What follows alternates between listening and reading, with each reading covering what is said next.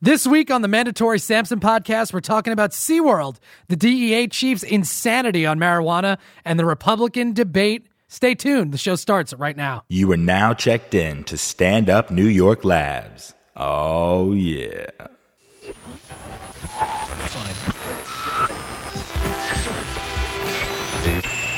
Very serious.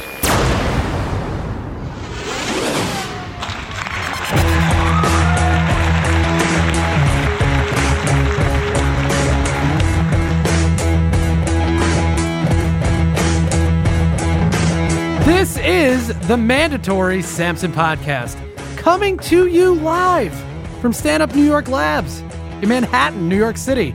Hi, my name is Chris Flannery. I'm wearing a sweater and I'm really hot. I'm joined by my great, beautiful friend, Joey Noe. Thank you, Chris. For what? For the kind adjectives. You got it. Also, we're being produced by Evan. Evan, hit him with your trademark. What up? There he is. Welcome to the program, everyone. Hi. It's very nice to have you here. We greatly appreciate you joining us today. We're going to start off, Joey, with a couple of updates and a couple of quick hits. And then we're going to get into this GOP debate. Obviously, I did my normal notes and my recap. And so we'll get into that. I also, look, it's not going to be as long because I think I mentioned it last week that we're going to try to keep things a little bit tighter. Yes. But I asked Molly, my girlfriend, if, I was like, look at these notes. You think this is I cut it down enough? And she's like, you have 20 minutes of clips here. This is going to take forever. So don't worry about it. It's not going to be that much shorter, I think. But I tried to edit it a little bit. We're going to do that. And then I also have one clip from the MSNBC Democratic Forum that they had over the weekend, which I guess a lot of people didn't watch. And it wasn't really a debate. It was just... What? I didn't watch. No, I know you didn't. You didn't even watch this GOP debate, so you're going to be surprised by all this stuff. I just have one clip. It was a sit-down with Rachel Maddow, which was pretty good, but there was nothing new. But I have one good clip of Bernie Sanders that we will play, and we'll get into that. I think that's about it. You got anything going on, Joe? You didn't do a fuck up of the week this week, right? I did not do a fuck up of the week. Yeah, we might as well just get into this stuff, and then we'll just do a fuck up next week. But there's also a Democratic debate over the weekend, which I'll comb through, and we'll have clips next week. So we always have a lot of stuff to do. Evan, did you watch the debate this week or what?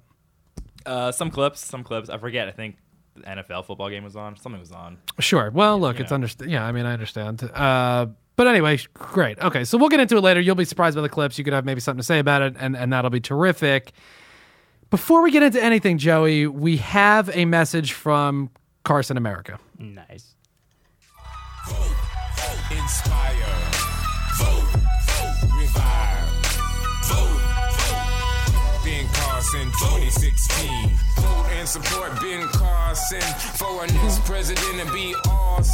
America became a great nation early on, not because it was flooded with politicians, but because it was flooded with people who understood the value of personal responsibility, hard work, creativity, innovation, and that's what will get us on the right track now. I'm very hopeful that I'm not the only one who's willing to pick up the baton of freedom, because freedom is not free and we must fight for it every day. Every one of us must fight for it because we're fighting for our children and the next generation. If we want to get America back on track, we got to vote Ben Carson. A matter of fact, go out and vote. I'm Ben Carson, and I approve this message. Whoa, what is that? Is that? Oh, I cut off the part where it says paid by Carson America. Is that 50 Cent in there, man? I don't think it is.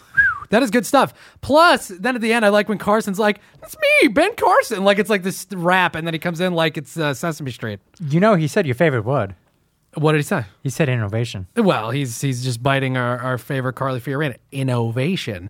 Joey, listen, Samsonites, Joey's been on my ass about getting the soundboard back. I'll get it back. Okay. Because I want to put that Carly Fiorina clip in there for sure, because I think we're just going to use it a lot.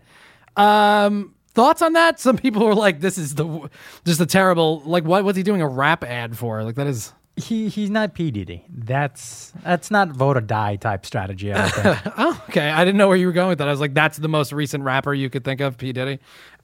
Sure, yeah. I mean, whatever. I like it. I think we're probably going to play that a lot. It's a good ad, and I'm probably going to vote for Ben Carson now because of it. So when are you going to play that? You're going to play 10 seconds of it, or are you going to play the full 58 seconds? No, we're going to play the full minute probably every, 6, 7 minutes of this show, so just stick around for that. Can I say, dude, I I'm very warm. You can take it off. I know, but what if people are watching on YouTube.com/mandatory Sampson? I got dressed up just so they'd be impressed. They're watching for the show. Give them a show.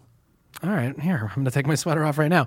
Listen, I also wanted to say this. It's kind of like off the topic a little bit, then we'll just get into what we're going to get into. But last night was great. I was over at Caroline's with Yamanika and Chloe from Ranting and Raving. We did a live podcast recording of Ranting and Raving. Oh, that's awesome. It was great. I had like so much fun being there. I was on stage with them. It was great. So it was an experience. Yeah, it was an experience. That comes out next Wednesday, so you should check that out, Ranting and Raving, and... it was just a lot of fun, so it was really cool. I just wanted to bring that up. Nice. All right, so the first thing I want to get into here is the closure of Guantanamo Bay. So now we talked about this a couple of weeks ago. Yes. We played the Obama clip where he vetoed the NDAA, the National Defense Authorization Act, which essentially funds the government. It funds the military and the Defense Department. The Senate this week passed the NDAA 91-3 in a faster than usual passage in order to prevent Obama from closing Gitmo.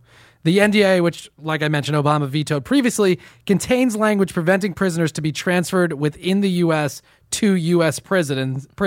And in all likelihood, Obama will not be able to veto the NDAA this time because he actually has to fund, the Defense Department. So that's a pretty big development there. And I want to read this quote from Paul Ryan, the newly elected or appointed Speaker of the House on the Republican side. He says, as far as Obama taking executive action to force close Gitmo or do anything about it, he says he can't. He doesn't have the authority to do it. It's just that clear. We passed the bill in the House with 390 votes, well over enough to override a veto. The Senate today passed this bill with 91 votes, well over what is necessary to override a veto. And the language is very clear that he can't transfer the prisoner. So... congratulations. And this is the thing, like people are going to get on Obama that it's, oh, he promised to close Gitmo and he wouldn't. What do you want him to do at a certain point? Is he can't do it. They're Congress won't allow it. They won't allow him to transfer prisoners into supermax prisons in the United States where nobody gets out of. I mean, it's impossible. And then, he'd have to broker deals with different countries in the Middle East to send these people back, wherever we got them from. But that's a dangerous game also because a lot of those countries don't want them. Understandably, because they're tainted by the idea that they're terrorists. And some of them are probably dangerous people. And then on top of that, you let them out then to the world, they're going to come back to haunt you probably at some point if they really are a problem. And obviously, like we heard from Shocker Armor and all that stuff, these people have been really messed with mentally, physically, and, it obviously can be a bad situation. So, so Guantanamo Bay is not going to close. And meanwhile, a 91-3 vote in the Senate is absurd. That means Democrats jumped on board too. So it's not one party. That's everybody. I mean, it's not just one party, right? It's both parties conspiring to make a problem here. On top of that, this is the thing. I feel like a lot of times with military stuff, this is what happens when it's an easy thing to like pay lip service to the idea of protecting freedom and all this stuff. Then you can really get people on board, which is what happened in Iraq. And a lot of times when we go to war. That relates to what the Bernie Sanders clip that I'm going to play in a little while has to do with, which is why I think it's important to play stuff like that. But you see on an issue that we've talked about a lot, Guantanamo Bay, obviously it's a problem. Obama said it very clearly. This is a recruiting tool for terrorists, and it's against American values. Apparently it's not because it's almost a unanimous vote in the United States Senate that we should let's just keep it going over in Guantanamo Bay. Well, see, I think it's interesting that they slipped that in there because originally one could argue that Obama vetoed the original bill because there was $5 billion too much. Sure, yes, you can make the argument that it was a budget thing, but we listened to the clip of him where he specifically mentioned that Guantanamo was a part of it. But and also the interesting thing too to think about it is if Obama really wanted to close Gitmo, wouldn't he have submitted some kind of policy earlier?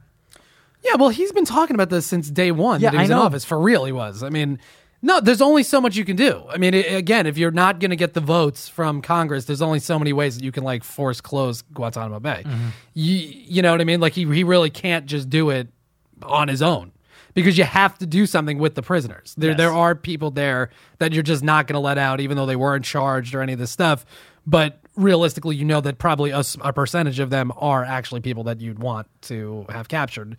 You can't just let them out, and you need permission from different countries to send them there, or you'd have to put them in the United States prisons, and you need some kind of authority to do that. And it's not just something he can do on his own.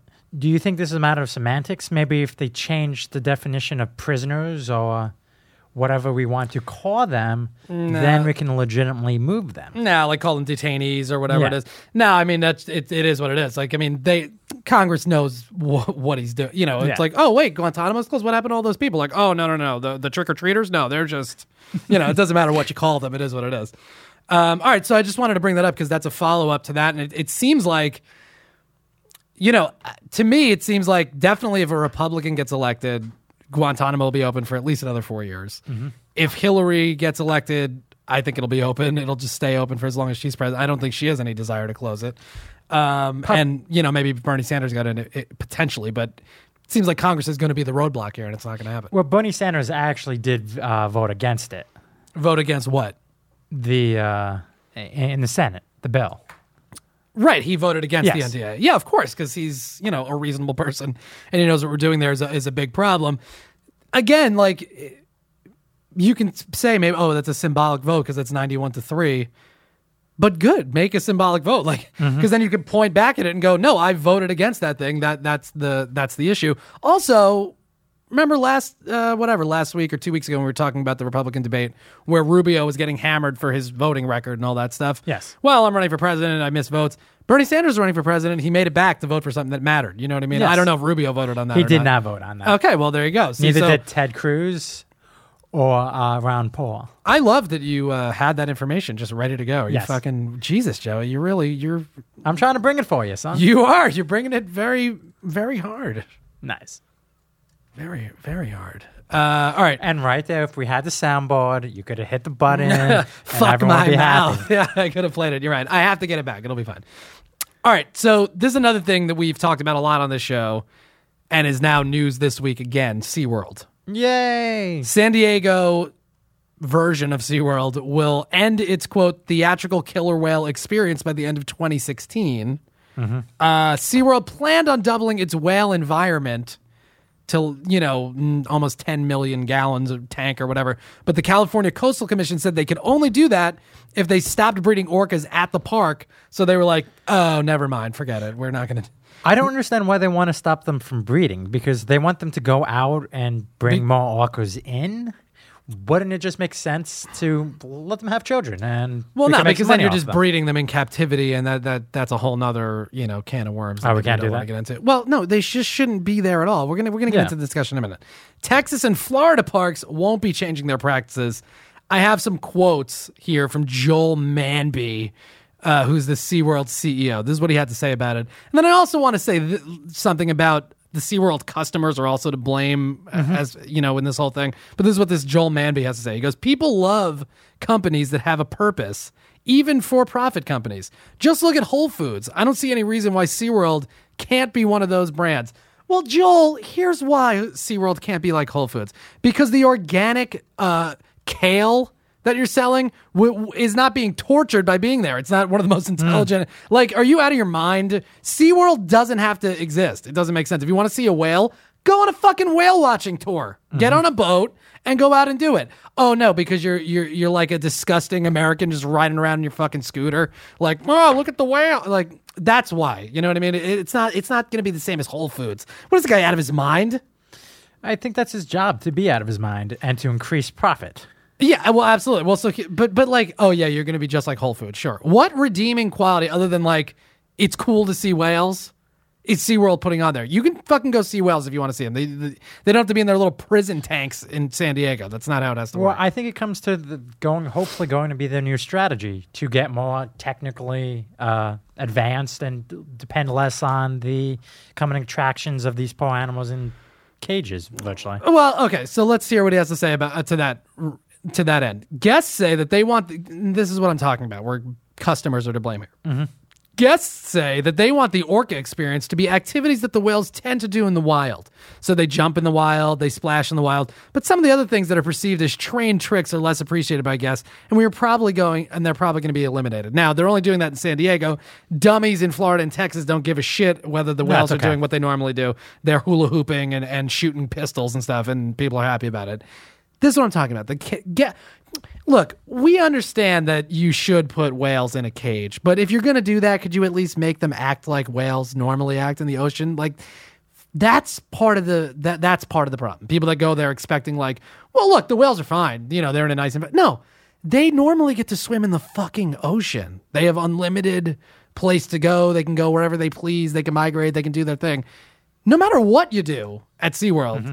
It's not going to be like they're in their normal environment. That's insane. So just because they're not bouncing beach balls to the audience doesn't mean that those whales are fucking happy now. So here's my question for you. Yeah. So with the 3.8 million people who are in attendance, which is 17% less than last year, mm-hmm. What are they going for? They are going for the beach balls and...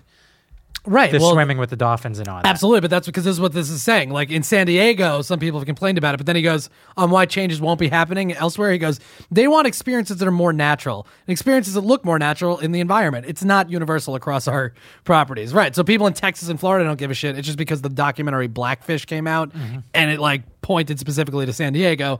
And people in California obviously tend to be more liberal. They're more like attuned to this type of shit. So they're like, no, can you please not have the whale like serve us breakfast? Can you just have him swim mm-hmm. around a little bit and like eat some fish? Like that this shit pisses me off. And also because they're putting it out there that like we're changing, we're not doing anything. Well, they're only doing it in San Diego. So what? They spent $15 million on telling people. I know that they're changing. I know. Why don't you dump some of that fucking money into like whatever? SeaWorld is over as far as I'm concerned, okay? Well, you can't keep going to SeaWorld. It doesn't matter what they do. These are very intelligent, sensitive animals. They need to be set free. There's just, that's it. Like, unfortunately, you can't have access to whales that easily. If you want to go see a whale, there's ways to do it. You could, like I said, you can go whale watching. There's different places where you can go to see it. It's not at an amusement park in Florida. It's just not how it's going to work anymore. It can't. No matter what they do, they're never going to make it good enough unless they go out into the ocean and put a little fence the entire all along the coast and call that SeaWorld. I'm not going to be okay with it. Okay, so you feel that they should maybe start a new kind of like a new feature attraction, I guess, new ride, something to bring in the customers. Yeah, mechanical whales have a 3D experience. Do like an IMAX thing. It's just maybe this thing doesn't work anymore. There's a lot of stuff we don't allow people to do anymore that they used to do back in the day. We used to let people fight lions. We don't do that anymore. Yeah, it seems like a bad idea. We just stopped doing it. It's like, maybe we shouldn't. Fine. Great. Maybe we shouldn't have whales in like too small a pen because, again, unless it's the size of the ocean, you're fucking with a really intelligent creature. Maybe if they could fish the whales. What does that mean? What do you mean? Yeah, you can bring a whale with you. I think that would increase attendance a lot. Oh, like you go there and you're like, I want that one, and then you take a big whale back to your house or your apartment or whatever. Yes, it's probably gonna. I mean, the only problem I see with that having a whale as a pet is that your water bill would be pretty high. Yeah, and the food bill would be pretty high too. Yeah, mackerel and stuff like that. Yeah, but as far as being able to like get a whale into your apartment, I think it'd be fine. All right. Anyways, I just wanted to bring that up because you know what? It's like I'm sick of talking about them, but fuck SeaWorld because they keep coming out with this shit where it's like we're revitalizing profits. We're going to be like Whole Foods. You're not. You're going to go the way of the dodo bird. It's over, SeaWorld. I'm done with you. I don't think it's over. I just think they're going to change. It's not the strategy. Over. I'm saying that it's over. Yeah, but it's not over yet. But it's getting there. It will be soon. People in Texas and Florida, wake up. All right. It's over. Stop going to SeaWorld. There's plenty of shit you could do. It's just going to take them a little bit longer. Yeah, well, Texas and Florida, it's like we might as well give it back to Mexico and then just sell Florida to the Chinese. Like, we don't need them. Although if you are Samson in either one of those states, we love you, we appreciate you, and we obviously don't mean that. No, we'll gladly accept you in one of our states. This is something that really annoyed me. Just have this, and then, let me see, hold on. We have this story. Oh, yeah, and then one more really interesting study that we're going to get into, and then we'll get into the clips. The DEA chief... Mm-hmm. calls medical marijuana, quote, a joke. This guy, Chuck Rosenberg. The new head of the Drug Enforcement Agency, Chuck Rosenberg, has some interesting things to say about weed. Do you want to hear some of these quotes that really aggravate me? And it's very frustrating when you see, in some states, marijuana is legal, and people are reaping the benefits of that. And it's clear that there's no negative effects. Nothing bad is happening. Crime is not up. In fact, kids are smoking less weed than ever because it's legal. Like, this is the guy that's in charge of the DEA. He is the head guy. This is this quote. What really bothers... Quote, Chuck Rosenberg. What really bothers me is the notion that marijuana is also medical, because it's not. We can have an intellectually honest debate about whether we should legalize something that is bad and dangerous, but don't call it medicine. That is a joke. Is this guy out of his absolute mind? I think he was put there for his stance on medical marijuana. And they have who knows why this asshole was put there. This is another quote he has. This one really annoyed me because it's like it hits home. He goes, if you want me to say that marijuana is not dangerous, I'm not going to say that because I think it is. Do I think it's as dangerous as heroin? Probably not. I'm not an expert. Okay. Then he shouldn't be there. Yeah. You're the head of the Drug Enforcement Agency. If you're not an expert, who the fuck is? Then why don't you step down then? What are you doing there? How dare you? We should have somebody that's putting drug policy out that goes, is heroin and weed the same? I don't know. I'm not an expert. I had a very close friend to me, and you as well.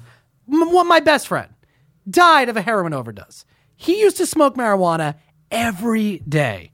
Did it kill him? No. You know what it did? It made him fun to be around, and we watched Doctor Who. That's what happened. You know what killed him? Heroin. And now you got the guy, the fucking head of the DEA, coming out and being like, well, I'm not really sure. Disgraceful. That's disgraceful. And I wrote down a couple of points here about this because this one just really pisses me off and we can move on from it, but it really annoys me. Weed research, because this guy's talking about, I don't know, is it dangerous, blah, blah, blah. Weed research has been hampered on a federal level for decades. You're not even allowed to do research on it to tell whether its medical use is beneficial or any of that stuff. Yeah, so, it's because it's the way they categorized it. Well, they categorize it as a Schedule I drug. Yeah, right. It's time that should be revisited and we remove that. Well, of course, because if weed is a Schedule I drug, alcohol is a Schedule I drug then too. Unfortunately for you, tobacco, all that stuff. Wait, let me continue with this. Okay, so they don't allow the research to be done. So then they have nothing to point to, and they can conveniently be like, well, nobody's ever proven on a federal level, but there's a lot of like, evidence of people out in the world that say that it really helps them with their pain and different things like this. Painkiller use and abuse lowers with access to medical pot. So people that maybe get on OxyContin or whatever and then use heroin and die, maybe they wouldn't do that if they had a lot better access to medical marijuana and they weren't being prescribed these addictive opiate medications for, acute pain and smaller injuries. That's a huge plus to medical marijuana. And on top of that, there's no demonstrated lung cancer link between smoking weed and lung cancer. A lot of times when it gets confused where they go, well, it does cause lung cancer because people are smoking tobacco with it. When you just smoke marijuana, it's not hurting you at all. It's bullshit. And there's a lot of anecdotal evidence out there. And there's a lot of research and studies that show that marijuana does absolutely help with pain in a lot of different forms, in different oils, can shrink tumors and things like this. It's disgusting that this guy's out there putting this shit out there. And even, how dare you? Oh, marijuana and heroin? No. You can say, listen, heroin is 100% more dangerous than weed. It will kill you if you take the wrong amount of it. That won't happen with marijuana. I don't think marijuana is good for you either, but heroin is worse. There's nothing wrong with saying that. Mm-hmm. What's wrong is that this guy is the head of the DEA, not an expert, but he's going to come out and say this crazy shit. You got anything to say about that, Joey? As I said, we have to fix the Schedule I thing about no medical value. There's obviously medical value to marijuana. Well, of course. I mean, even if you're just talking, and this is a physical argument that this guy's talking about, forget about even getting into psychologically, does it help you feel better? Does it maybe take the edge off? Do you maybe get a little more introspective and kind of figure things out about yourself? Or just sit around with friends and laugh and have some fun, like stress relief? Like, we accept it with alcohol. We think that's fine. Even though alcohol is a depressant, and like if you drink enough of it, it'll fucking kill you. Marijuana, bad news, everyone. You smoke a ton of it, you know what you're going to do? Fall asleep. That's it. You're going to eat some Dominoes and you're going to go to bed. It's not the biggest deal in the world. And I think it is good for you physically and mentally. Obviously, anything too much can be a problem. Yes. But I think it's a net positive, definitely, with marijuana. And of all the shit that we allow, marijuana is the least of your concerns. I'd be way more into my kids, at 18, whatever, smoking weed than getting hammered all the time drunk. It's terrible. Yeah, not good. Which I don't understand how alcohol has no medical value at all. Yeah, but right. And I'm not saying, oh, let's make alcohol illegal. But if weed's illegal, then alcohol should be too, because it's way more dangerous. But right, there's no.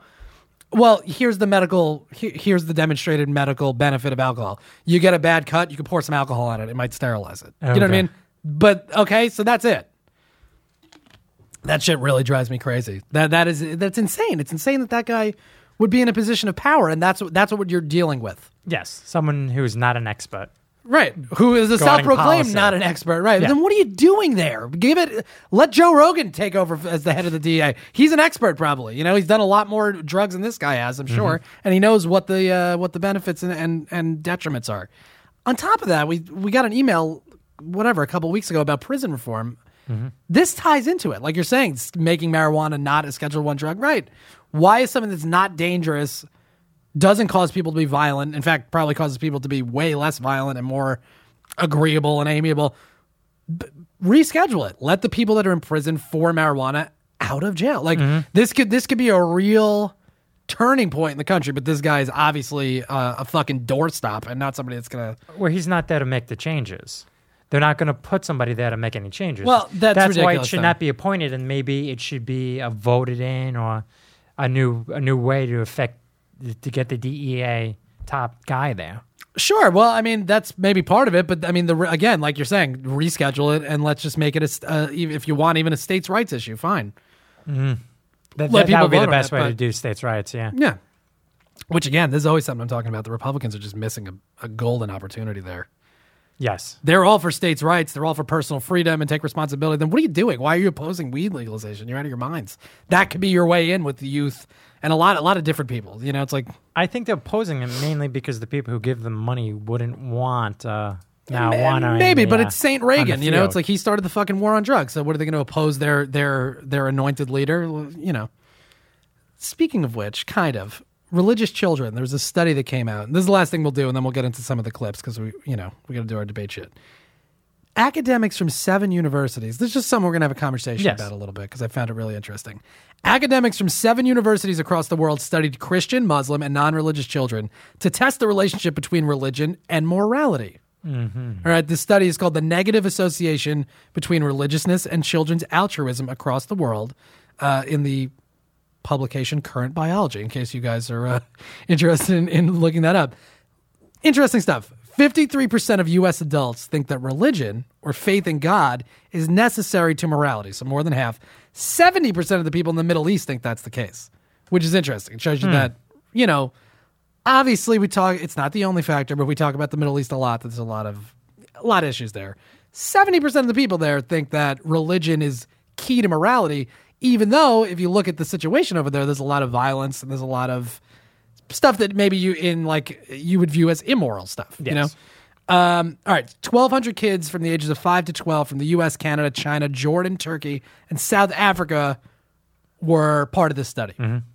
These are some of the quotes from the study. Now, again, the experiments that they did, you can read about it if you really want to look into it, but it was like, they only give 15 stickers for 20 kids. Like, how are they going to share it? And all this stuff. And like, how do they react? And rule following and things like that. But we don't have to get into all that, but you could look at it. These are some of the results.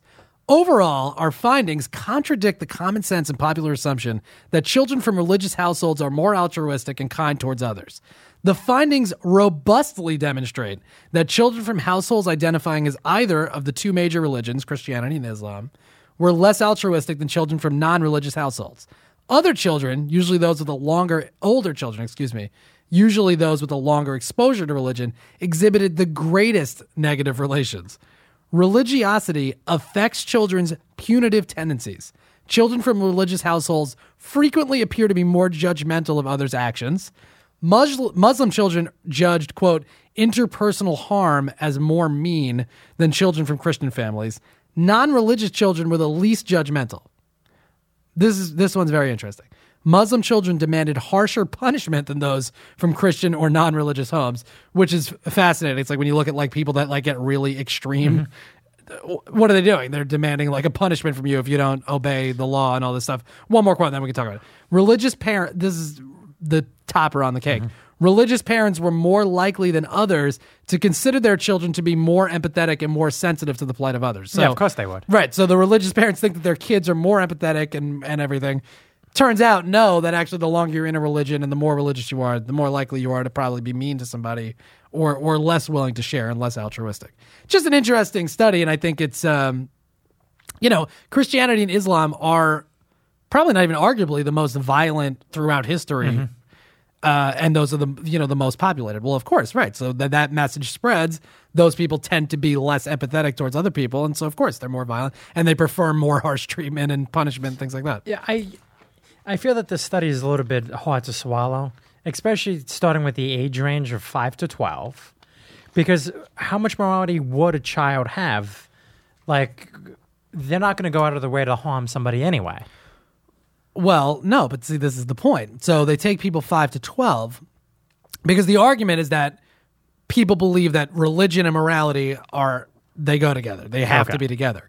So if you take kids that are 5 to 12, they don't have much life experience outside of what their parents taught them, what the church taught them, so they don't have time to develop a morality based on anything other than the religion that they're brought up in. So that's the idea. So it's like if they're actually only experiences with religion, you can actually test whether that is making them more moral than kids that grew up same time frame without the religion. Like if you start bringing in people that are 30, 40 years old, now they're getting morality from what they've read in books and what mm-hmm. they've learned from their regular everyday experience outside of a church teaching or something. You understand what I'm saying? Yes. So you have to take them at that age because that's where they're really, for lack, impressionable. Indoctrinated into whatever religion they're in, and then you can really gauge that. So anyway, I thought that was pretty interesting. Evan, you got any thoughts about this study, or you good over there? I'm chilling. I'm good. Well, because here's the thing. How would you really gauge a child's morality based on stickers? It's, again, you read the study, but it's like how just simple stuff, how willing they are to share. If they tell one of the kids, bump him and see how he reacts, they might shove the kid back as opposed to be like, oh, no problem.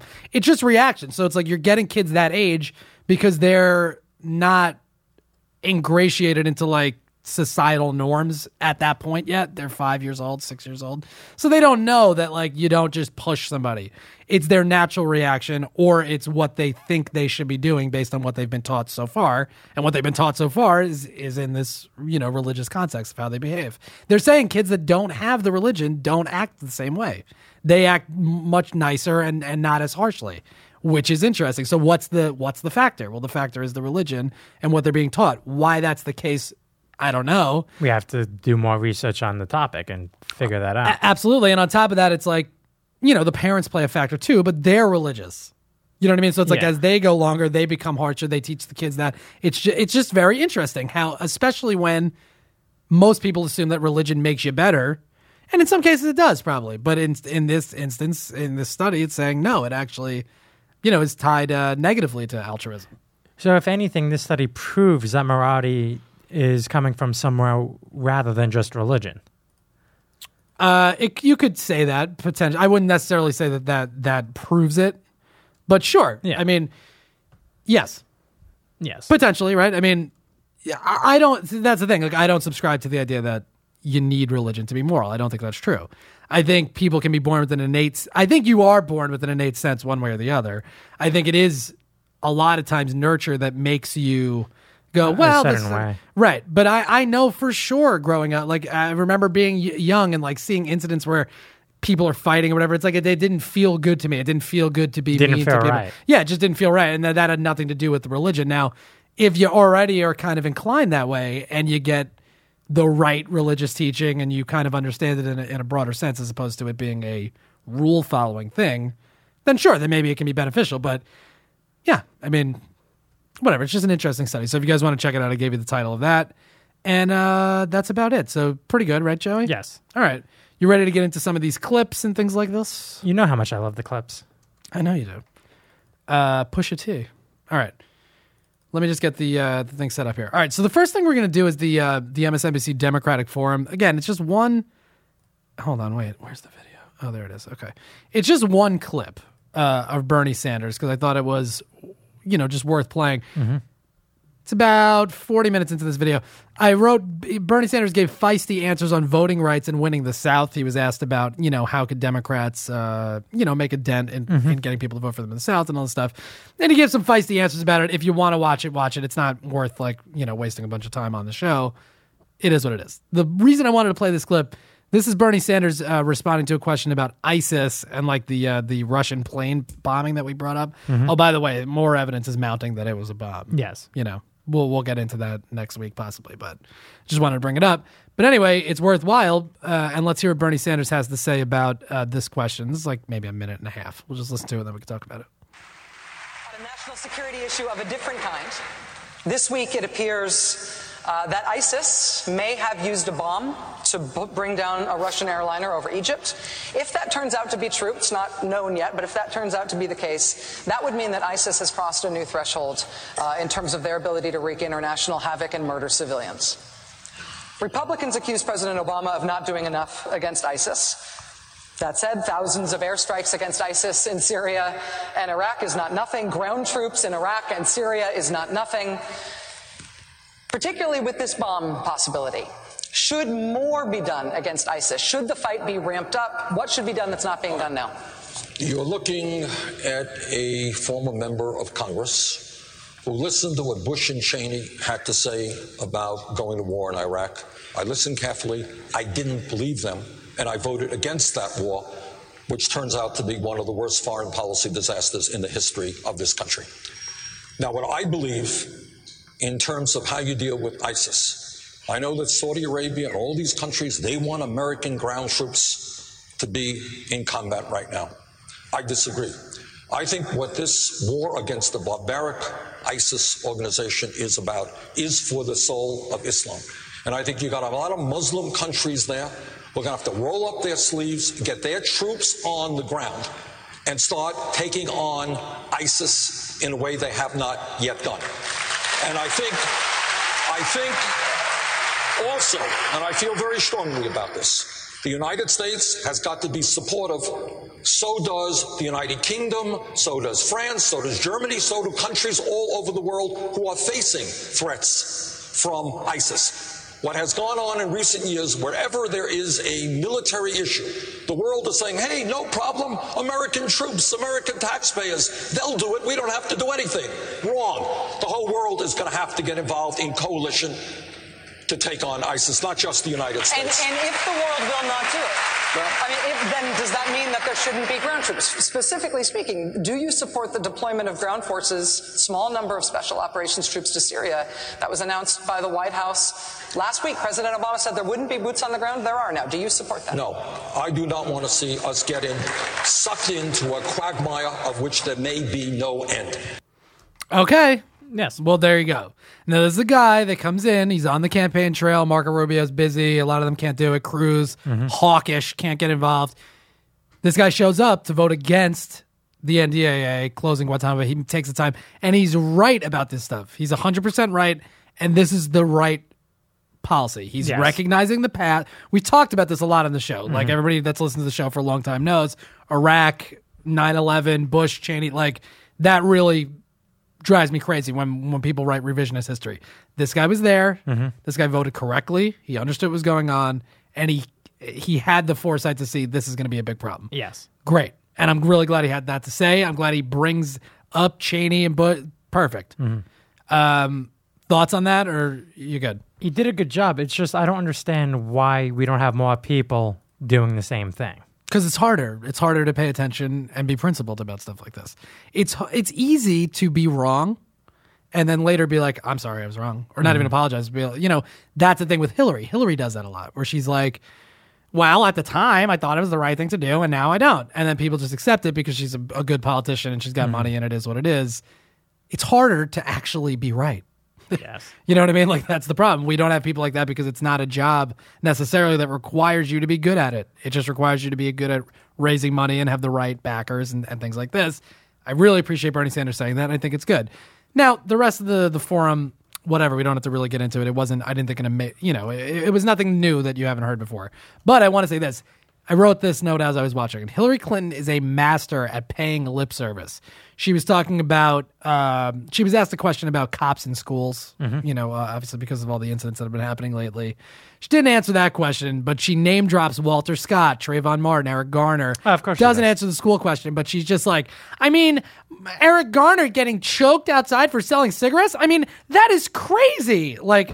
Oh, applaud. Yeah, like, of course, it's crazy, but it's like, get involved in some way. She wouldn't take a stance about the cops in school. She's like, maybe sometimes they need to be there. Maybe they don't. Like, that's what I'm talking about. It's way easier to be wishy-washy. It's not easy to go, I don't think that's a good idea. And then if you're wrong, you have to own up to that. But but it's way better to be wrong, like, in that way, than to just say, whatever, and then have what happened in Iraq happen. That's a, it's a much bigger problem.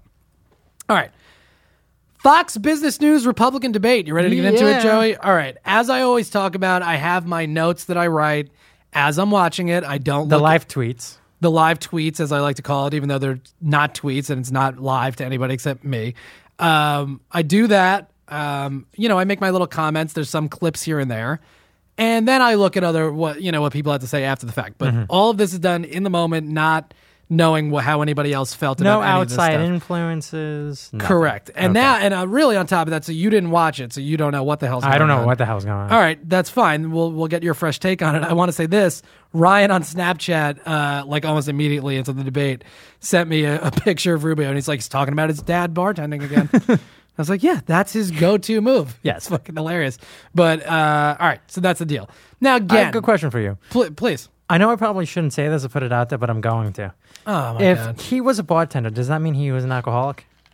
No. No, it doesn't mean that. And really, where did Rubio grow up? Miami, Florida? It's like, his dad was at a pretty trendy place. He's probably pulling it in on the weekends, you know? Yeah. No, I'm just fucking around. He could have, whatever. You know, it's like, he says bartender, but that could be anything. That could be plumber, blah, blah, blah. Well, you know? I want you to replace bartender with alcoholic. Why? But there's no correlation between being a bartender and getting hammered all the time. Okay. I just think you're off base here, Joey. Okay. Why don't you just relax? Okay, stop disparaging the bartenders of America, hardworking Americans like Marco Rubio's dad, who came from Cuba, worked their way up in the United States, and now have a son in the U.S. Senate, okay? Yes. Stop degrading that. All right. I will not stand for it. I will not hear another word. I have less clips this time. I have my commentary. And we're just going to get into it. So you're ready to get into this thing. Actually, you know what? Let's just test the volume of this thing, make sure everything works out.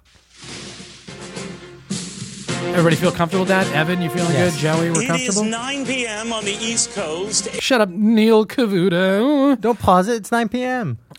8 p.m. here inside the Milwaukee Theater. Welcome to the Republican presidential debate. Here on the Fox Business Network, I'm Neil Cavuto. Yeah, we know who you are, Neil. We got it. All right.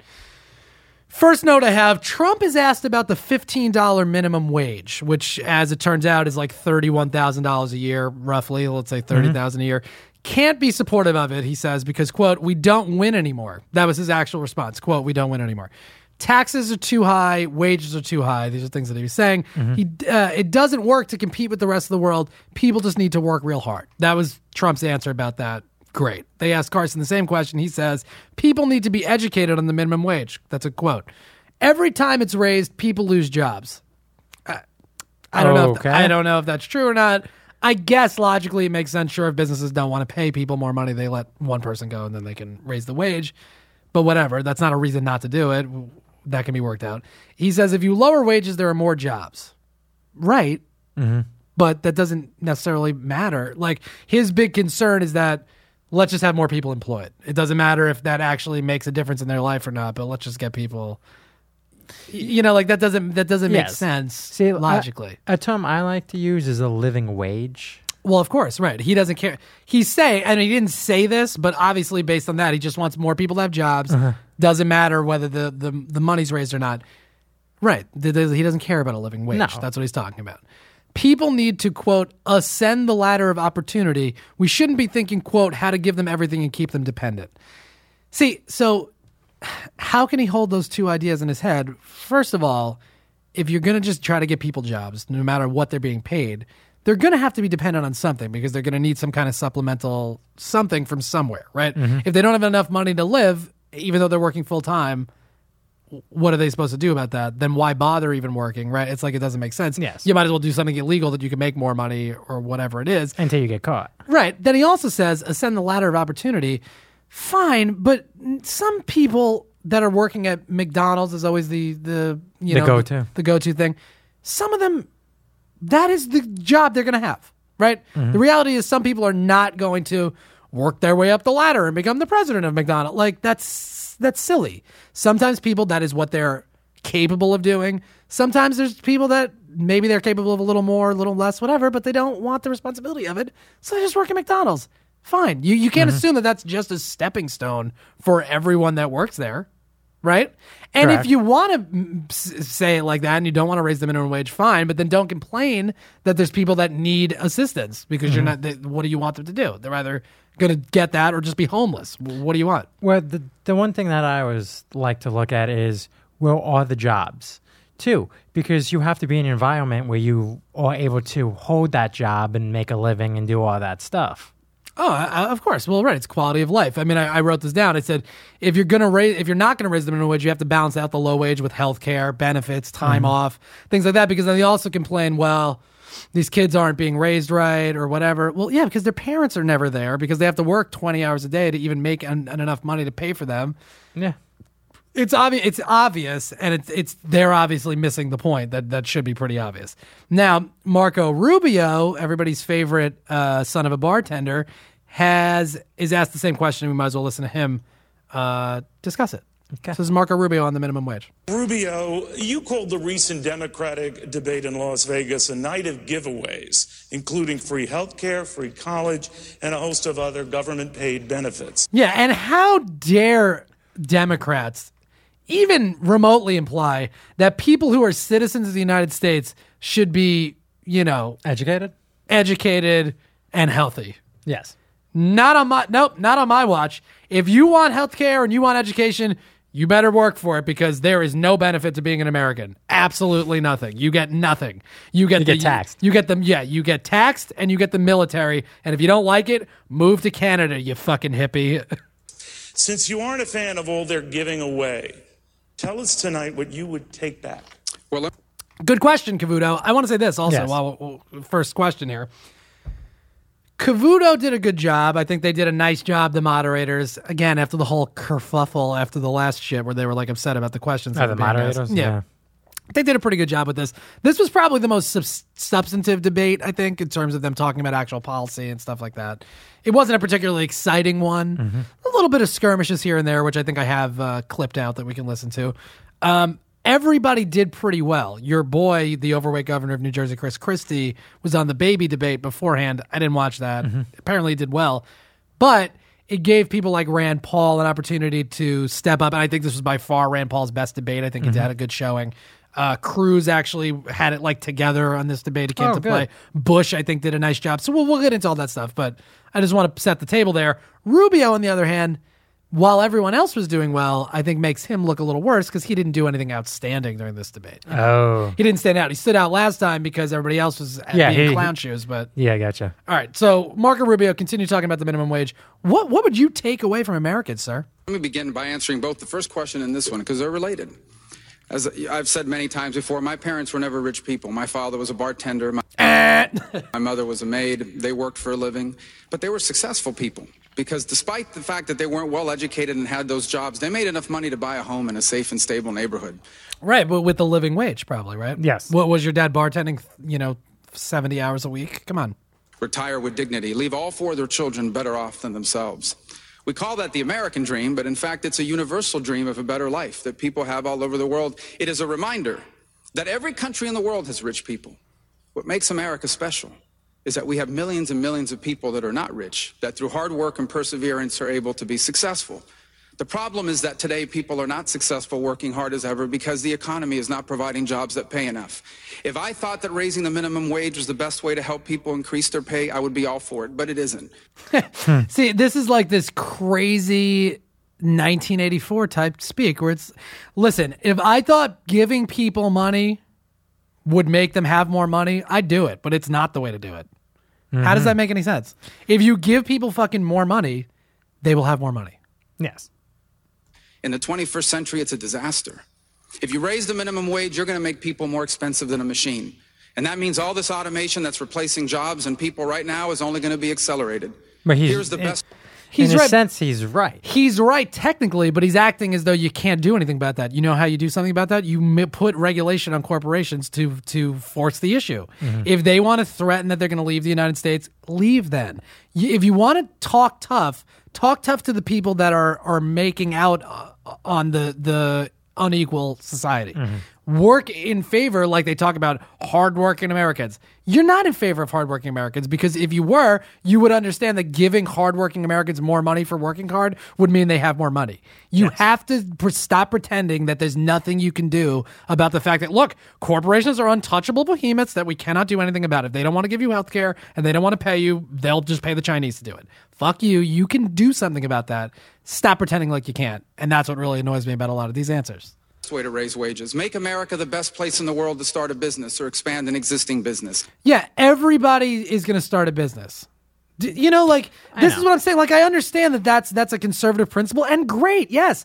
People should be encouraged to start a business. It'd be nice to own your own business and be able to create jobs and do all this wealth, stuff. Yes. Create wealth and work for yourself. That's great. Not everyone is capable of doing that. Not everybody that's capable of doing that wants to do that. You know, like... And also the other thing would be they would come to a point where there'd be too many businesses and eventually some of them would have to fail because there's competition. Right. And then what do you do about with those the ones people? Who fail? Right. You need a safety net for them, but no, we can't have a safety net because that's giving to takers. Okay. Right. Mm-hmm. See, this is the thing. It's a lot of this circular logic stuff, but when you play it out, it sounds good, but when you play it out, it just nothing doesn't changes. Make sense. Right. Tax reform and regulatory reform, bring our debt under control, fully utilize our energy resources so we can reinvigorate manufacturing, repeal and replace Obamacare. Oh, he always says repeal and replace Obamacare. How is that going to, I mean, that, again, that's a thing where it's like, well, we gave people insurance, but fucking Obama, now these businesses can't even afford these people. Well, figure it out. Work a way around it then. Like, people need health care. That's obvious. Like, everybody in the United States, in my opinion, should be entitled to a base level of housing and health care and, like, human dignity. That's just how it works. Otherwise, what is the benefit of living in the United States? Some people can reap the benefits, but then there's just this whole underclass of people that are going to live like everybody else in the rest of the world, especially because of shit like the TPP and things like that, where the standard for what constitutes work and what you should get paid for that is going to be just a universal thing around the world, and there's going to be two unequal halves of this country, and that's what we're seeing play out here. And these policies don't make a difference to help anybody there. Higher education, faster and easier to access, especially vocational training. For the life of me, I don't know why we have stigmatized vocational education. Welders make more money than philosophers. We need more welders and less philosophers. You got time. God. That's interesting. What? That he's claiming that welders make more money than philosophers. Why is it interesting? Because it's interesting because it's like you're being taught to do something, but there's only going to be so many. Well, you can only have so many welders in the community. Sure. Well, of course, right? Of course. And then you're also downplaying the fact of someone being intelligent and thinking. Well, of course. We'll see, but that's like a pander to, vocation. And he's right to an extent about that. Trade schools and things like that, fine. That's valid. A lot of that stuff is going to be automated, and that's going to be a problem. What's interesting that I like that he brings up, what is it about people that go into trades? What is often a word that follows trade? A trade what? Union. Mm. What are they totally against? Unions. But that's what makes the quality of life work. And why those people are able to live doing that trade, because there's a goddamn union attached to it. No, we'll ignore that part of that sentence, right? Electricians, plumbers, there's all unions. That's the thing that makes it work. Yeah. He's not going to acknowledge that part. But he is right to an extent. Like, yeah, we should emphasize trades, vocational training, things like that, of course. And if we do that, and if we do this, we will be able to increase wages for millions of Americans, and we will be able to leave everyone better off without making anyone worse off. Sure, that's not, as Ben Carson would say, pie in the sky. Yeah, everybody in America is going to be better off on their own business. Everything's going to be perfect. There will literally be no poor people. That's insanity. If Rubio gets elected. Well, yeah. I mean, write this down. It's 5:13 on Thursday, November 12th. Marco Rubio has the plan to fix America. 100%. Everybody's going to be fine. All right. So here we go. Then I wrote, Cruz came to play tonight. Clear answers on how to create jobs. I don't have the clip. It doesn't matter. If you watched it, you saw it. But I'm just saying, Cruz did a nice job and he wasn't like playing around. This one really annoyed me. And this isn't based on a candidate. It's about Maria Bartiromo, one of the moderators of this thing. Well, what did she do? Well, I'm going to tell you. Maria Bartiromo says, quote, almost 40% of Americans are without a job and are not looking. Many have given up. That's what the participation rate tells us. I don't know why I read it. I'm just going to play it. Hold on. Almost 40% of Americans are without a job and are not looking. Many have given up. That's what the participation rate tells us. All right. Bush, this is a question to Jeb. I wrote, Bush showed up stronger here so far. Demands many rules that Obama put in place get repealed, and then he goes after Hillary. I thought his answers were pretty solid. The unemployment rate is 5.5%. This is what I want to get to. The Wall Street Journal, who co-hosted this debate, put out an article because Trump said that 42% of Americans are without a job or not looking and things like that. Okay, so they're saying like almost half of the country doesn't have a job and isn't looking. The Wall Street Journal wrote an article. There's a quote from them. The reason is that the U.S. has 46 million people aged 60 and over and another 10 million teenagers. Now, many people in these ages do work, but is it useful to think of most high school students and retirees as unemployed? The labor force statistics begin at age 16. Even Mr. Trump isn't counting babies or middle schoolers among the unemployed. In their prime working years, close to 80% of Americans have jobs. Breaking this chart down by age also reveals something significant. Men are more likely to work than women. There's an obvious reason for this, too. Many women choose to stay home to take care of their children. Now, the Wall Street Journal, which is co-hosting this debate, this idiot puts forth that 40% of Americans aren't looking for a job. Yeah, because there's a bunch of people that are retired already, so they're not looking for a job. And there's people that are in high school that are not looking for a job. So if you factor that in, it's not 40%. You're being insane. Yeah, it's just misleading. But meanwhile, they're going to complain about these fucking debate questions. That's a goddamn softball with incorrect information. Well, yes, but also what's misleading is the 5.5 unemployment rate. That in itself is misleading. A little bit, but it's not 40. It's not 40%. So okay. Meanwhile, then they complained last time, the media is liberal. Does Maria Bartiromo, dollars to donuts, votes Republican. I mean, come on. Yes. That's a lie pitch. She's using a lie to ask a question. Rand Paul brings up a nice point about how low or even the potential of negative interest rates imposed by the Fed are hurting ordinary Americans' ability to make and save money, which leads to income inequality. Great point. Mm-hmm. I think Rand Paul did a really nice job here. Carson says he has no problem being vetted, but he doesn't like being lied about. And then he hits Hillary about lying about Benghazi, which is pathetic. Then okay, so now here we go. We're approaching another clip here. Trump is talking about the fucking wall again. Quote, we're a country of laws. Kasich jumps in and says to think about the children and that we can't ship 11 million people out of the U.S., which he's right about that. Mm-hmm. But that's not going to play with the Republican base at all. No. It's a terrible move. Trump retorts with saying Dwight Eisenhower threw 1 million people out of the country. Kasich and Trump go back and forth. It's a waste of time. Neither one of them is going to be president. Meanwhile, Kasich is right, but whatever. All right. Trump and Kasich wrap up, ends in boos for Trump. Bush shows up with some pizzazz and logic. And here we go. Wait, damn it, Joey. Hold on. Okay. Sir, they really don't work when it comes to the truth. So the fact is, all I'm suggesting, we can't ship 11 million people out of this country. Children would be terrified, and it will not work. Thank you. Mr. Trump, you've had a good... Can I let me just... built an unbelievable company worth billions and billions of dollars. I don't have to hear from this man. Believe me. I don't have to hear from him. Mr. Trump... Uh-oh, shtick's running thin, Trumpy. Mm-hmm. Mr. Trump, you yourself said, let Governor Bush speak. Governor Bush. Thank you, Donald, for allowing me to speak at the debate. That's really nice of you. Really appreciate it. Oh, shit. Bush showing some spunk. Everybody loves a comeback story, Joe, and yes. I think this is the beginning of old Jeb Bush's comeback. He's rising like a phoenix. What a generous man you are. 12 million illegal immigrants, to send them back, 500,000 a month. It's just not possible. And it's not embracing American values. and it would tear communities apart. And it would send a signal that we're not the kind of country that I know America is. And even having this conversation sends a powerful signal. They're doing high fives in the Clinton campaign right now when they hear this. That's the problem with this. Okay, so Bush, strong, yes. Right? That's nice. I think that's the right tact. He adopted Christie's thing because Christie's not there. So he's going to be the one that kind of brings up the fact that Hillary. Mm-hmm. Fiorina does it a little bit, but she's like, you want to watch me innovate a debate? Like, shut up. But Bush took it on, and I think it worked for him. I think he did a nice job there, especially at a time when Trump is getting booed. Yeah, jump in there. And if you got something nice to say, it makes you look even better. Yeah, you score some points. Rubio believes Obamacare, quote, can be repealed and replaced. I think he's wrong about that. He's doubling down on that. He keeps saying it all the time. Mm-hmm. That's not gonna happen. It's because it's working for a lot of people. Yes. For some people, it's not, and I'm not saying it's a flawless thing. It's not something that I preferred. I prefer to everybody gets Medicare kind of situation.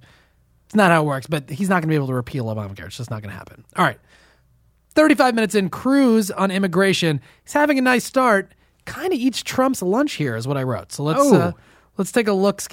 Look ski. Why don't you just kick me right in the shin? We'll listen to what Cruz has to say. Let me just find the clip. Excuse me. Here we go. Laughing. Because let me go back. I don't know what he said there. Now, I want to go back to the discussion we had a minute ago because, what was said was right. The Democrats are laughing. Because if Republicans join Democrats as the party of amnesty, we will lose. I don't necessarily. I mean, that's okay. Let's stop him there because this is the problem with the Republican primary. It's not true. I think there's probably a lot of people, reasonable people in the United States that understand you can't just ship 11 million people out of the country. Yes, it's not. They do a lot of the jobs that they're not taking jobs from American workers. They are the jobs that American workers don't want to do or can't do in a lot of cases. There was a Vice documentary that they showed, or I think it was Alabama, but don't quote me on that. But it was like a state like that, and they got rid of all the illegal immigrants. And guess what happened? Their agriculture businesses collapsed because they would get prisoners to do the work, or they would get white people to do the work, and they literally just couldn't do it. They could not do the work. So they had to bring all the immigrants back because they were like, you're the only ones that can do this watermelon job. Mm-hmm. For real. I mean, that's literally the truth. I disagree with them here, and that's the reason why Republicans are probably not going to get elected president, because they don't appeal to a larger audience. They appeal to a certain percentage of poor whites, and that's it. Yeah. And really wealthy people. Mm-hmm. And I understand that when the mainstream media covers immigration, it doesn't often see it as an economic issue. But I can tell you, for a million of Americans at home watching this, it is a very personal economic issue. And I will say the politics of it would be very, very different if a bunch of lawyers or bankers were crossing the Rio Grande. Or if a bunch of people with journalism degrees were coming over and driving down the wages in the press.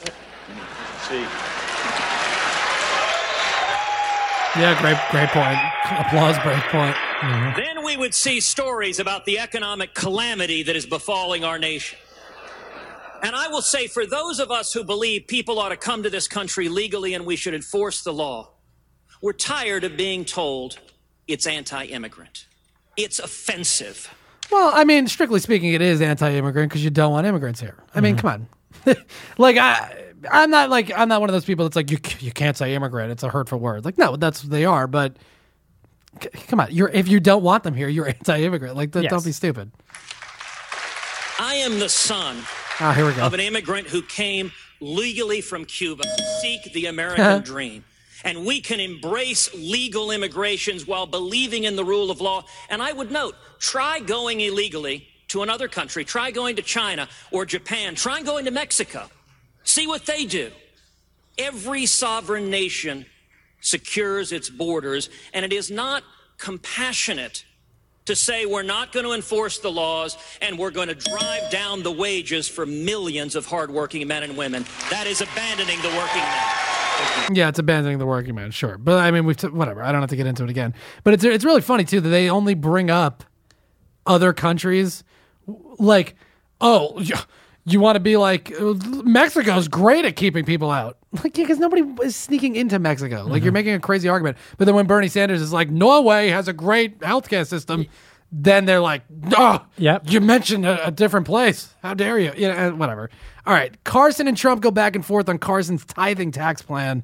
We've seen this before. Carson says you have to get rid of all tax deductions and loopholes, but plans on putting in a poverty line rebate system, which is just putting a deduction or loophole on the back end of the thing. So it's like, as opposed to taking less taxes, you're going to take all the taxes, but then you're also going to have a poverty exception. So it's like, that doesn't really make sense. Rand Paul had a pretty good debate so far, allowed to talk without being assailed by Trump, which is nice. I'll say this. I skimmed the part specifically about taxes because I think it's fairly easy to find out how these people feel about taxes and the tax code. It's been covered and it will be covered again. Right? We're going to get into it again. Rubio is for a, quote, pro-family tax code.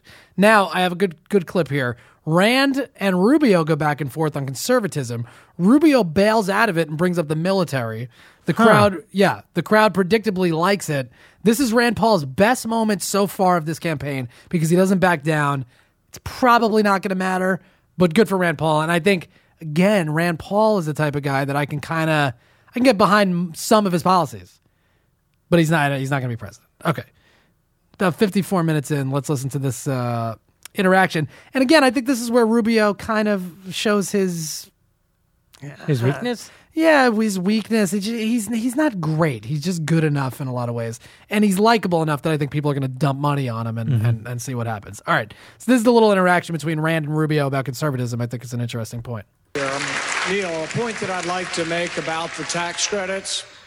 We have to decide what is conservative and what isn't conservative. Is it fiscally conservative to have $1 trillion expenditure? We're not talking about giving people back their tax money. He's talking about giving people money they didn't pay. It's a welfare transfer payment. So here's what we have. Is it conservative to have $1 trillion in transfer payments, a new welfare program that's a refundable tax credit? Add that to Marco's plan for $1 trillion in new military spending, and you get something that looks to me not very conservative. Thank you. Governor Swan. Governor Kasich. No, let me come to Governor Kasich. No, Governor Kasich. I get to respond. Oh, yeah, that dummy Kasich. Man, a guy who I've had not a lot of problem with, for the most part. Mm-hmm. He had an embarrassing debate. I mean, just yelling, please let me get in here. Like, I need to, like, come on, man. You're in 8th place. You know the reality. You're getting dumped to the next table, son. Yeah, yes, exactly. That was the type of performance. They're going to be like, all right, you got to go sit at the kids' table. This is enough. That was the type of performance it was. You got to know. Come on, take your spot. And that's it. You can't just keep interrupting. He looked like a real moron during this debate. Very quickly, Senator. No, I get my 60 seconds to respond. He's talking about my tax plan. Please. So let me begin with this. I actually believe, first of all, this is their money. They do pay. It is refundable, not just against the taxes they pay to the government, but also on their federal income tax. It's refundable against the payroll tax. Everyone pays payroll tax. This is their money. This is not our money. And here's what I don't understand. If you invest that money in a piece of equipment, if you invest that money in a business, you get to write it off your taxes. But if you invest it in your children, in the future of America, in strengthening your family, we're not going to recognize that in our tax code. The family is the most important institution in society. Nevertheless, it's not very conservative. And yes, I do want to rebuild the American military. How is it conservative? I know that Rand is a committed isolationist. I'm not. I believe the world is a stronger and a better place. See, the crowd boos that part because now he just stopped talking about taxes altogether because he doesn't want to get into the specifics of that. And now he just starts talking about the military. Yeah, it's a deflection. Yeah, it's a deflection, but it doesn't... I don't think it plays out in his... Well, whatever. Let's just watch it, then we can talk about it. The United States is the strongest military power in the world. Marco, how is it conservative? How is it conservative to add $1 trillion expenditure for the federal government that you're not paying for? How is it conservative? How is it conservative? Are you talking about the military rant? Like, see, this guy just... But this is also why he succeeds, because it's like buzzword, bartender, military. To add $1 trillion in military expenditures. You cannot be a conservative if you're going to keep promoting new programs that you're not going to pay for. I may respond more quickly. Yeah. Very quickly, Senator.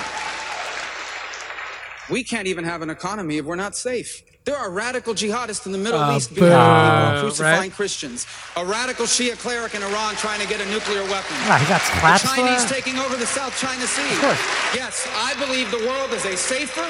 I know that the world is a safer and better place when America is the strongest military power in the world. Meanwhile, we are by thousands, times 100. You know what I mean? It's like we are still always going to be the strongest military power in the world. Stop it.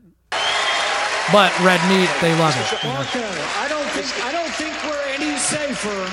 I do not think he's gonna do it. Yeah, it's a good response. He's gonna do it. He did a good job, Rand. Safer from bankruptcy court. As we go further and further. See, I disagree. This is where I deviate, I think, from libertarianism. Like, of course, you don't want to run up too much of a debt because then you're indebted to a lot of, you know, China or whatever it is. And it does hurt then in terms of inflation, like he talked about earlier with negative interest rates and all this stuff. But we're not gonna go back. Like, it's an imaginary number at a certain point. I just don't. I don't believe. I could be wrong, but I just don't believe that it matters in the grand scheme of things. I really don't. Debt, we become less and less safe. This is the most important thing we're going to talk about tonight. Can you be a conservative and be liberal on military spending? Can you be for unlimited military spending and say, oh, I'm going to make the country safe? No, we need a safe country. But, you know, we spend more on our military than the next 10 countries combined. I want a strong national defense, but I don't want us to be bankrupt. Well, and there is a middle ground. All right, so great. I like that Rand stuck with that. Again, I think that's probably his best moment so far of the campaign. And he's right. I mean, if you're going to be conservative fiscally, supposedly, that includes dumping trillions of dollars into the military for all these programs. You have to really mean it when you say it. And I like that Rand kind of held his foot to the fire there. Fiorina keeps bringing up zero-based budgeting and tax reform. What is that? Yeah, I literally wrote, nobody knows what that means. What it actually means is that you start with the new budget every year as opposed to adding or subtracting incrementally based on last year's numbers. So if last year's budget was $1,000, you could assume that next year's budget's probably going to be close to $1,000, but you go, Joey, you know what? Joey needed another, you know, he might need another laptop or another microphone or whatever, so we'll make it $1,005. No, she wants you to start over every year and, like, figure it all out again to prevent this, like, kind of incremental, you know. I don't see how that would help. But... Well, it can help. I mean, strictly speaking, it would help because you would go, you're only going to put in what you need. You're not going to assume that you need everything you had last year plus more. You know what I mean? Oh. But it's more time-consuming, obviously, and it's like a lot more strenuous than it needs to be. Okay, but so that's her big idea, which she keeps bringing up. Whatever, we don't have to listen to her talk. Trump on the TPP. Fascinating that Trump actually brings this up. I'll play it. Because you never hear it. You never hear anybody bring it up. The problem is he brings it up wrong, pretty much. Of course he does. Okay, so this is Trump talking about the TPP. More than 50 years of U.S. trade policy. The TPP is a horrible deal. Okay, well, look, I at least like that he mentioned it. Now, there's a lot of people listening that are like, what the fuck is the TPP? Samsonites know what we're talking about. Yes, they do. It is a deal that is going to lead to nothing but trouble. It's a deal that was designed for China to come in, as they always do. Actually, China's not involved in the TPP. It's all right. Just let him go with it. But that's fine. I like that he brought it up. Go with it. See, that's the problem with him. I was like, wow, look at this. And I was like, ah. Oh. Through the back door and totally take advantage of everyone.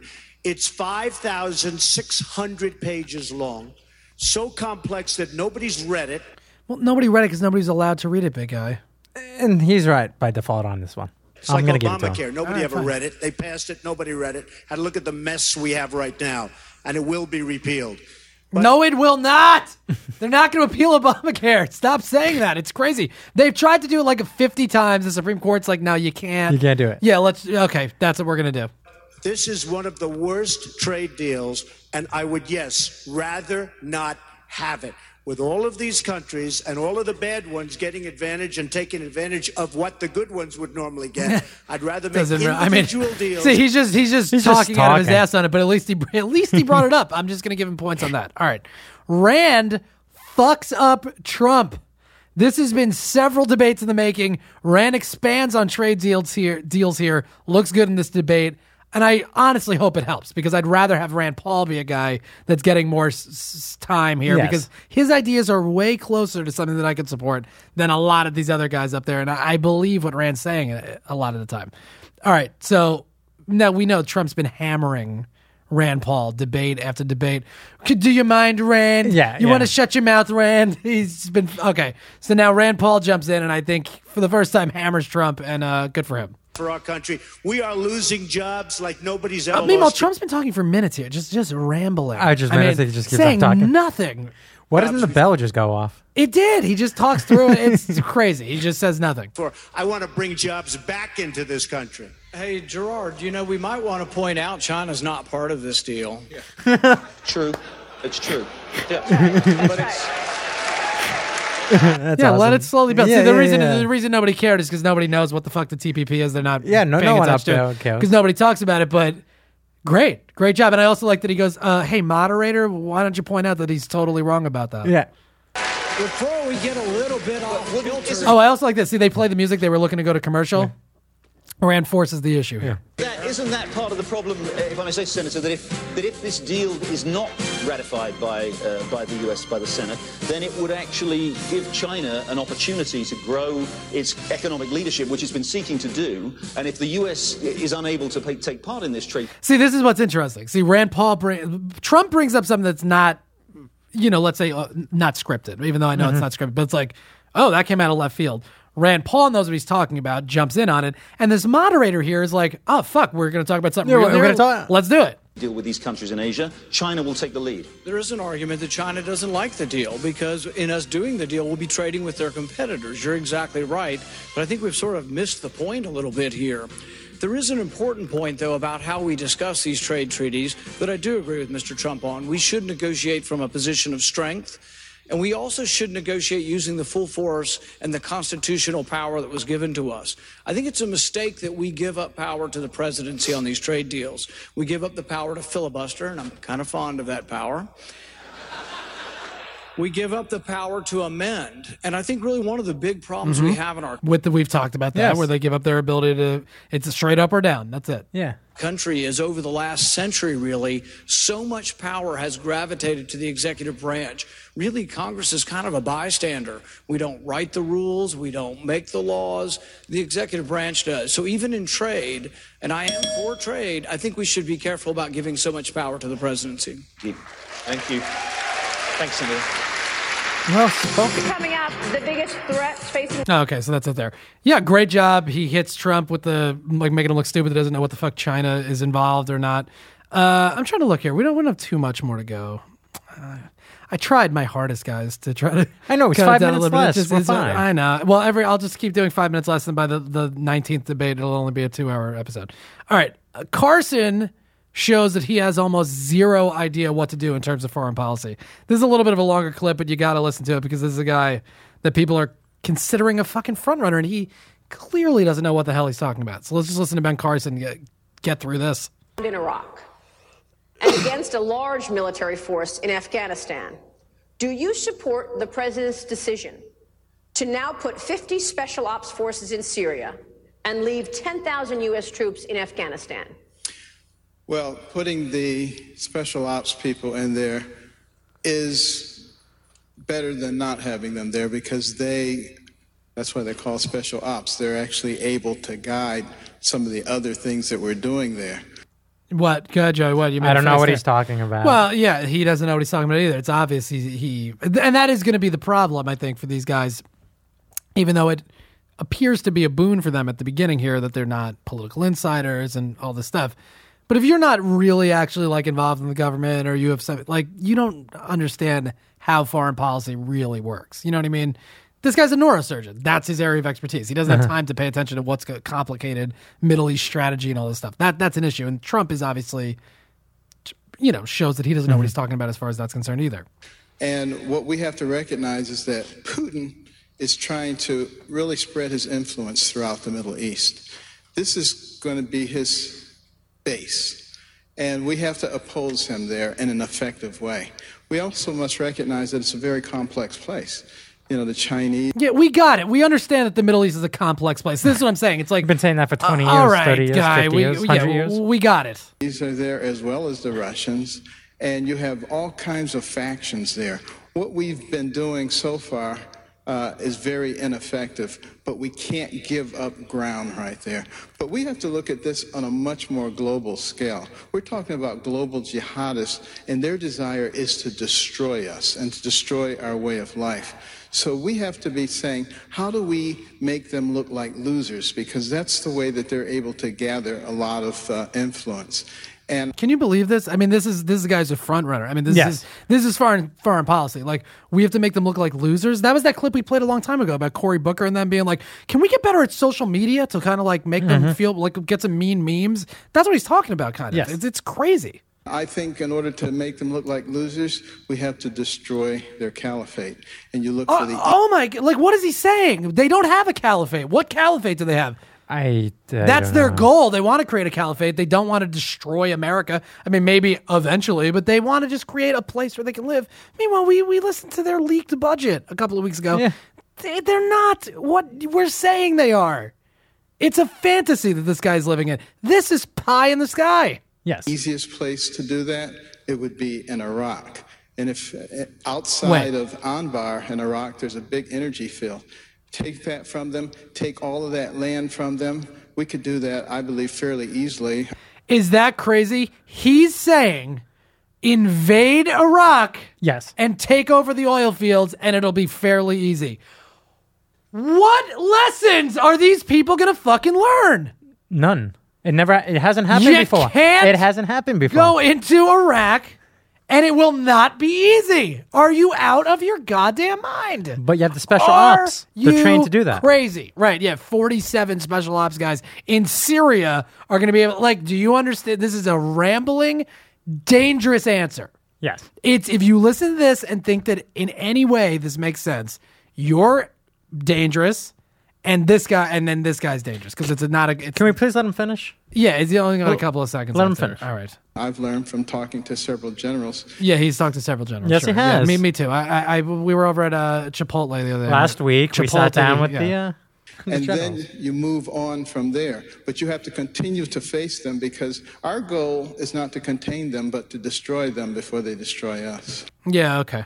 I mean, that is very frustrating to listen to. Yes, it's crazy. It's just not. It's not. It doesn't make any sense as an answer. Well, the sad thing is they have millions of people watching this debate. I'm assuming, yeah. And the poll numbers are not going to drop. Like he should. We'll see. I don't know. We'll see what happens. I mean, well, right. I mean, when you hear something like that, you should be very concerned, especially. Yes. In a Republican primary, they're very concerned about foreign policy and military and things like that. That's a dangerous answer. And if it doesn't affect them, that shows you the political illiteracy of that base. That's the problem. You can't hear that and think that that made any sense. It doesn't make sense. It's so dissonant to what the reality is that it's terrifying. Bush says the biggest threat facing America today is Islamic fundamentalism. Fine. That Obama doesn't believe in American leadership and that there's a caliphate the size of Indiana growing stronger every day. We looked at their budget, remember? Yes. That's not true. Also says Americans are being lured to join ISIS. 58 in 4 years, remember? Yeah. So these are things that they're putting out there that just simply are, you know, they're just not true. But you have millions of people watching it and taking it for value. Absolutely, because millions of people are not listening to this podcast, so they don't know the reality. Can we please fix that? Yes. Working on it. Get involved. Share this thing around. Also, a lot of these guys feel like Russia is trying to exert its influence in the Middle East by getting involved with Iraq and Syria. They say Russia wasn't in the picture at all, but now they are. Russia was in a goddamn quagmire in Afghanistan from 79 to 89. That never happened. Yeah, it didn't happen. And Billy Joe never sang that. I was just going to say, Russians in Afghanistan. Let them get involved. That's the thing. Let them get involved. Fine. We'll get out of there. We'll tiptoe our way out like we've talked about. And have somebody else. Don't let the Russians deal with it. Let them get involved in the fucking spider's web that's over there. Trump can't answer real questions about Russia and how he'd handle what's going on in Syria. He talks about North Korea, China, and other places, but never really answers a question because he can't. Bush jumps in and looks like he knows what he's talking about. Talks a little tough, pretty solid. However, Trump does point out that giving money to rebels we don't know is a bad idea. Always is. It is, right. But then he rambles about oil and Iran and ISIS. He really doesn't look good. And it's too long a clip to play, but it is what it is. Okay. About an hour and 17 minutes into this thing, Paul is talking. Rand Paul, again. See, like, Rand Paul's coming up quite a bit here, and it gave him a little room to breathe because Christie wasn't around. No, I'm shy. So you've been taking your notes. I haven't heard you say anything about calling Fariana. What is she doing? She's not. Carly who? Evan? Carly? Fiorina. Thank you. Thank you. She didn't do much, if I'm being honest. Backseat. Huh. Yeah, she took a backseat. She just has nowhere to go. She, you know what I mean? Yeah. It's like the reason why she vaulted up in the polls is because it's like, oh, who the hell is this person?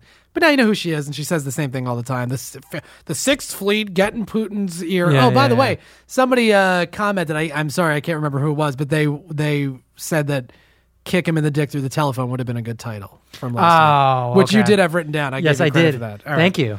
Rand Paul is talking about Syria no-fly zone when he's interrupted. Oh, here we go, by Fiorina. Trump jumps in and makes a snide comment. People are not going to like this. He gets booed. Rand is having a strong debate. It'll be interesting to see if it helps his numbers at all, and I hope it does. Okay, here we go. I don't want to see that happen. I think the first war in Iraq was a mistake. You can be strong without being involved in every civil war around the world. Right. How would you respond? Ronald Reagan was strong, but Ronald Reagan didn't. And Ronald Reagan walked away at Reykjavik. He walked away. Pause for a second. My favorite thing is any time they say Ronald Reagan, everybody else has to say Ronald Reagan as well. Oh, of course, because you can... because then it comes to the point: how many times can you say Ronald Reagan in the same goddamn sentence? Absolutely. Well, it's like praise be to Allah. You know, it's like anytime you mention Allah, praise be to him. It's like, oh, Ronald Reagan, praise be to him. Can I finish when it was time to quit? Can I finish with my time? Why does she keep interrupting everybody? Yeah. Wow. Uh-oh. Oh, wow. Yeah, I'd like to finish my response, basically. And if I may respond on this. Yeah, Rubio. Yeah, then Rubio tries to jump in. It just goes into a clusterfuck. But Trump, that's not it. Does not play well. Why does she keep interrupting? See, because that's going to be that's also a big problem. If he was actually to be the nominee against Hillary, he'd have to toe a very fine line that he's not capable of. He can't toe towing, but yeah.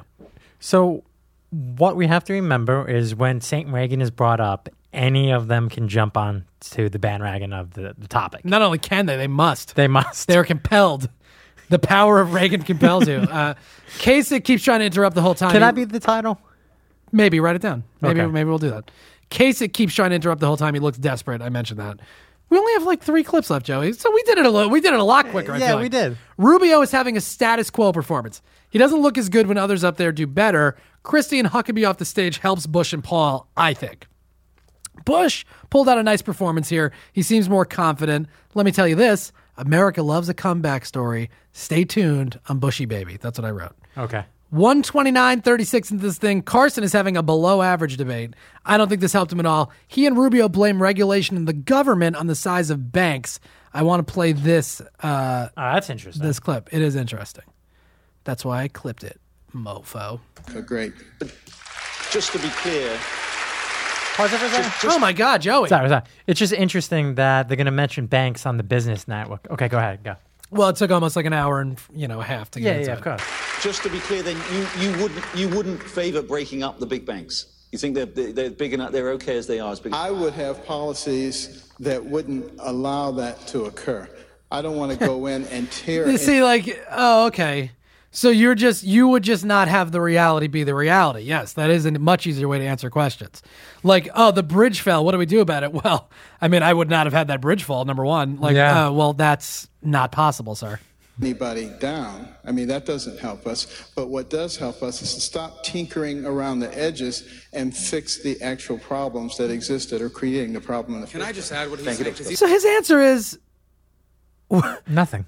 Yeah, well, I'll just fix the problem. I wouldn't let it happen, but then I also would just fix it. God damn it. He's right on point there. You know why these banks are so... Rubio says he's right on point. Then Rubio jumps in. He's like, great point. He'd fix it. Nice. Well, we would prevent the bridge from falling, and when it does, we'll just put it up. No, we'll prevent any bridges from falling. Yeah, no bridges will fall. But then when it falls... we're going to make sure it doesn't fall. Like, what do you, that's inane. It just doesn't make sense. They're not even saying they're going to fix it. They're just like, it won't happen. And when it does, it won't happen. What? Big? The government made them big.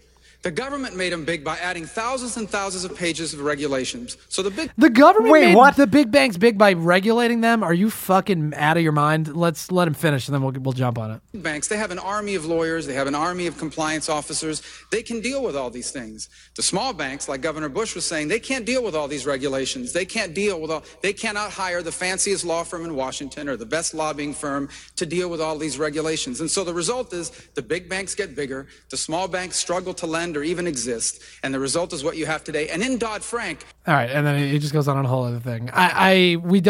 We should not like stick on this too long, but good. The only way to fix this would be to have someone who's actually a banker sit down and talk to them about how it actually absolutely works. Not, because that's who's influencing them. What do you think? Oh. You think they're going to say like they're going to slap the hand that feeds them? Come on, They're not going to ever say that the banks are at fault, really, because the banks are who's paying for all this stuff. Okay. I also want to say this. He goes, Governor Bush, whatever, very civil with him and Bush. Mm-hmm. They stopped fighting. That's not happening. Yeah, they're going to be the power couple. Yeah, because they stopped fighting after Rubio spiked up the polls. Mm-hmm. Bush alley-ooped it to him, and he slam dunked it. I'm telling you, it was planned. I think so, yes. I think that was a little bit of a coordinated effort there. Because they seem fine now, and they're never arguing with each other. Oh, that's it, Joey? Yes. Okay. Questions to Rubio about Hillary's resume gets boos from the crowd. Say what you want, but Senator and Secretary of State is an impressive resume. This is a fucking softball, meanwhile. These guys just love to complain that the media is so biased. Meanwhile, they get a lot of, like, softies. All right? Let's hear it. This is again, Rubio about Hillary's resume. Then we just have two closing statements, then we're out of here. Nice. Republican presidential debate. Senator Rubio. Hillary Clinton is the clear front runner for the Democratic nomination. If she is indeed the nominee, you will be facing a candidate with an impressive resume. She was the First Lady of the United States. I don't care. How could the crowd, this is what I'm saying, like, how could the crowd boo the fact that she has an impressive resume? It's not impressive that she was a senator, First Lady, Secretary of State. Like, she's done a lot. Like, right, that's whether impressive. You think she did a good job or not, that's a resume that you would go, oh, she's done quite a bit here. Yeah. She's been an active fucking charlatans. Yeah, she's been involved. She's been a lawyer and in politics for most of her life. Yes. And was Secretary of State. That's a pretty good position. Yeah. Good. And the entire crowd booed him. Well, that's, you have to play to your audience, I guess. Well, that's just a question. The audience is playing themselves. It's ridiculous. All right, closing statements. Jebaroo. I was apparently feeling good about Jeb Bush. I called him Jebaroo. Here we go. This is Jeb. Let's give him the honor of getting to play his closing statement here because I think he did a nice job. Mm-hmm. America loves a comeback, Joey. This nation, because as citizens, here we go. Here we'll get a little bit of fear in at the end. No, thank God. We will take our government back. Great. Thank you. Thank you. Nice. Nicely done. Former Governor Jeb Bush. Jane Horton is sitting with my wife here today. Her husband, Chris, was killed in action in Afghanistan. And Jane spends her time now defending and fighting for military families. They're both heroes. I don't think we need an agitator-in-chief or a divider-in-chief. We need a commander-in-chief that will rebuild our military and restore respect to our veterans by revamping and fixing a broken Veterans Administration. That's my pledge to you. I ask for your support. Thank you. All right, I'm not going to, whatever. He said some shit in there that I could disagree with. Just whatever, let's leave it alone. He said it. Let me tell you something. You better nail your closing statements in terms of timing, because if you get dinged while you're talking, the soundbite is unusable. It's just a little point I'm making, but it makes a difference. All right. What the hell is this? I just have a time, and then I have a quote of something, but I didn't. Oh, it's Rubio. Okay, just hold on a minute. Oh, I remember what it is. All right, here we go. This was the end of Rubio's thing. Okay. And I'll make a point about it, and then we're done. Issues of our time, and if we do, we will not just save the American dream. We will expand it to reach more people and change more lives than ever before. And the 21st century can be a new American century. So tonight, I ask you for your vote, and I ask you to join us at my website, MarcoRubio.com. He's funny. Okay, did you hear that in the background? She goes, he's funny. Yeah, it's a great soundbite. Yeah. It was because Ted Cruz just before that was like, go to my website, and then he did it. So it was like, okay, it's a funny moment. But yeah, the media is so biased and they hate you. You made Maria Bartiromo just say offhand, like, he's funny. Like, no, I'm smitten with him. That's what I got for this thing. Do you think? You think that coverage was good? Good amount of clips, good amount of comment, or what? I think it was a good amount of everything. You thought it was good? Okay, because I'm trying to find like the right balance. I think that was pretty good.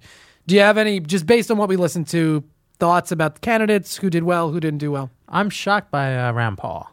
Yeah, Rand Paul did a real nice job. I mean, obviously I highlighted him a little bit, but the reason I highlighted him is because as I was watching it, I thought he was a highlight. So, and it's also a great point that he brought up about the true nature of conservatism. Yeah, absolutely right. If you're going to be conservative, you have to be conservative across the board. You can't just pretend that the military is like a thing that we can't ever touch and not, put more money into. Again, like I said, I think Bush did a nice job. Everybody did a pretty good job. Kasich, embarrassing. Mm-hmm. Fiorina, not great. Trump and Carson, below average. And I think especially in the foreign policy stuff, should be a big concern. So you're going to give it a Bushy? Am I going to give the win to Bush? No. Personally, I'm going to give the... I don't know. I'm going to give the win to Rand Paul, but I'll say this. It was what Bush needed to do. I think he did a good job. I think he put himself back in the mix a little bit. I don't think his campaign is sinking rapidly. So has Rand Paul bought himself a life jacket? Yeah, I think he should. I mean... Yes, but you never know the way that that base is going to react. Okay. I think he did a good job. I think he represented himself well. Had some good moments against Trump. Stuff that maybe you would see played out there. But again, as far as him going after Rubio with the conservatism stuff, it looks good. It sounds good to somebody that's not going to vote for anybody up there. But does it hurt Rubio? Probably not. Okay. We'll see what happens. But anyway, so that's the debate. Evan, you got any thoughts about this, or just general? What's going on? I'm glad to be here, like you guys. And you know what it is? You got to snap the mic on, brother. What? The mic is on. Oh, is it? Yeah, get closer to it. Oh, there we go. There. Now I can hear it. What up? Yeah. I agree with Joey. I thought Ron Paul was really good. Yeah. Rand Paul. And you guys are doing a great job. Thanks, buddy. We appreciate it. Thank you for producing the show, as always. Joey, people love this program. Yes. They should share it with their friends. They should tweet about it. They should go to soundcloud.com/mandatorysampson, subscribe, follow, leave a comment. We always respond to all of them. Really appreciate it. Get involved in the show that way. You can also go to youtube.com/mandatorysampson. I put up the full episode videos. Nice. With the edited audio. So it's going to sound exactly the same as it would on iTunes or SoundCloud or anything like that. But you just get the added bonus of looking at our beautiful faces. And sometimes I wear a sweater, sometimes I don't, but it just gets too hot and I can't do anything about it. You can also watch and see what flavor Polish seltzer I'm drinking today. It's vanilla pear. It's nice. Tastes really good. Nice. You can leave comments on there. I answer. Share it. YouTube.com/MandatorySampson. On Twitter, I'm at ManSamp. ManSamp. Joey is? Joey from Jersey with a Z. You can email us, mandatorysampson@gmail.com. Feel free to leave comments on the SoundCloud if you have like a longer thought or something you disagree with, fine. And you can email it. And then a lot of times I always answer, but sometimes we'll read it on the show. Yes. That works out really nicely. You can also find us on Snapchat. I'm at ManSamp. Joey's at Joey from Jersey with the Z. Listen, we really appreciate everything you guys do for us. We love you guys. Thank you for listening. We'll be back next Thursday. We're going to have a Democratic debate over this weekend. And so there'll be some coverage of that. And who knows what else we're going to cover, but I guarantee you it's going to be just as good as any other episode we've ever done. So we love you guys. Thank you for listening. We'll talk to you soon.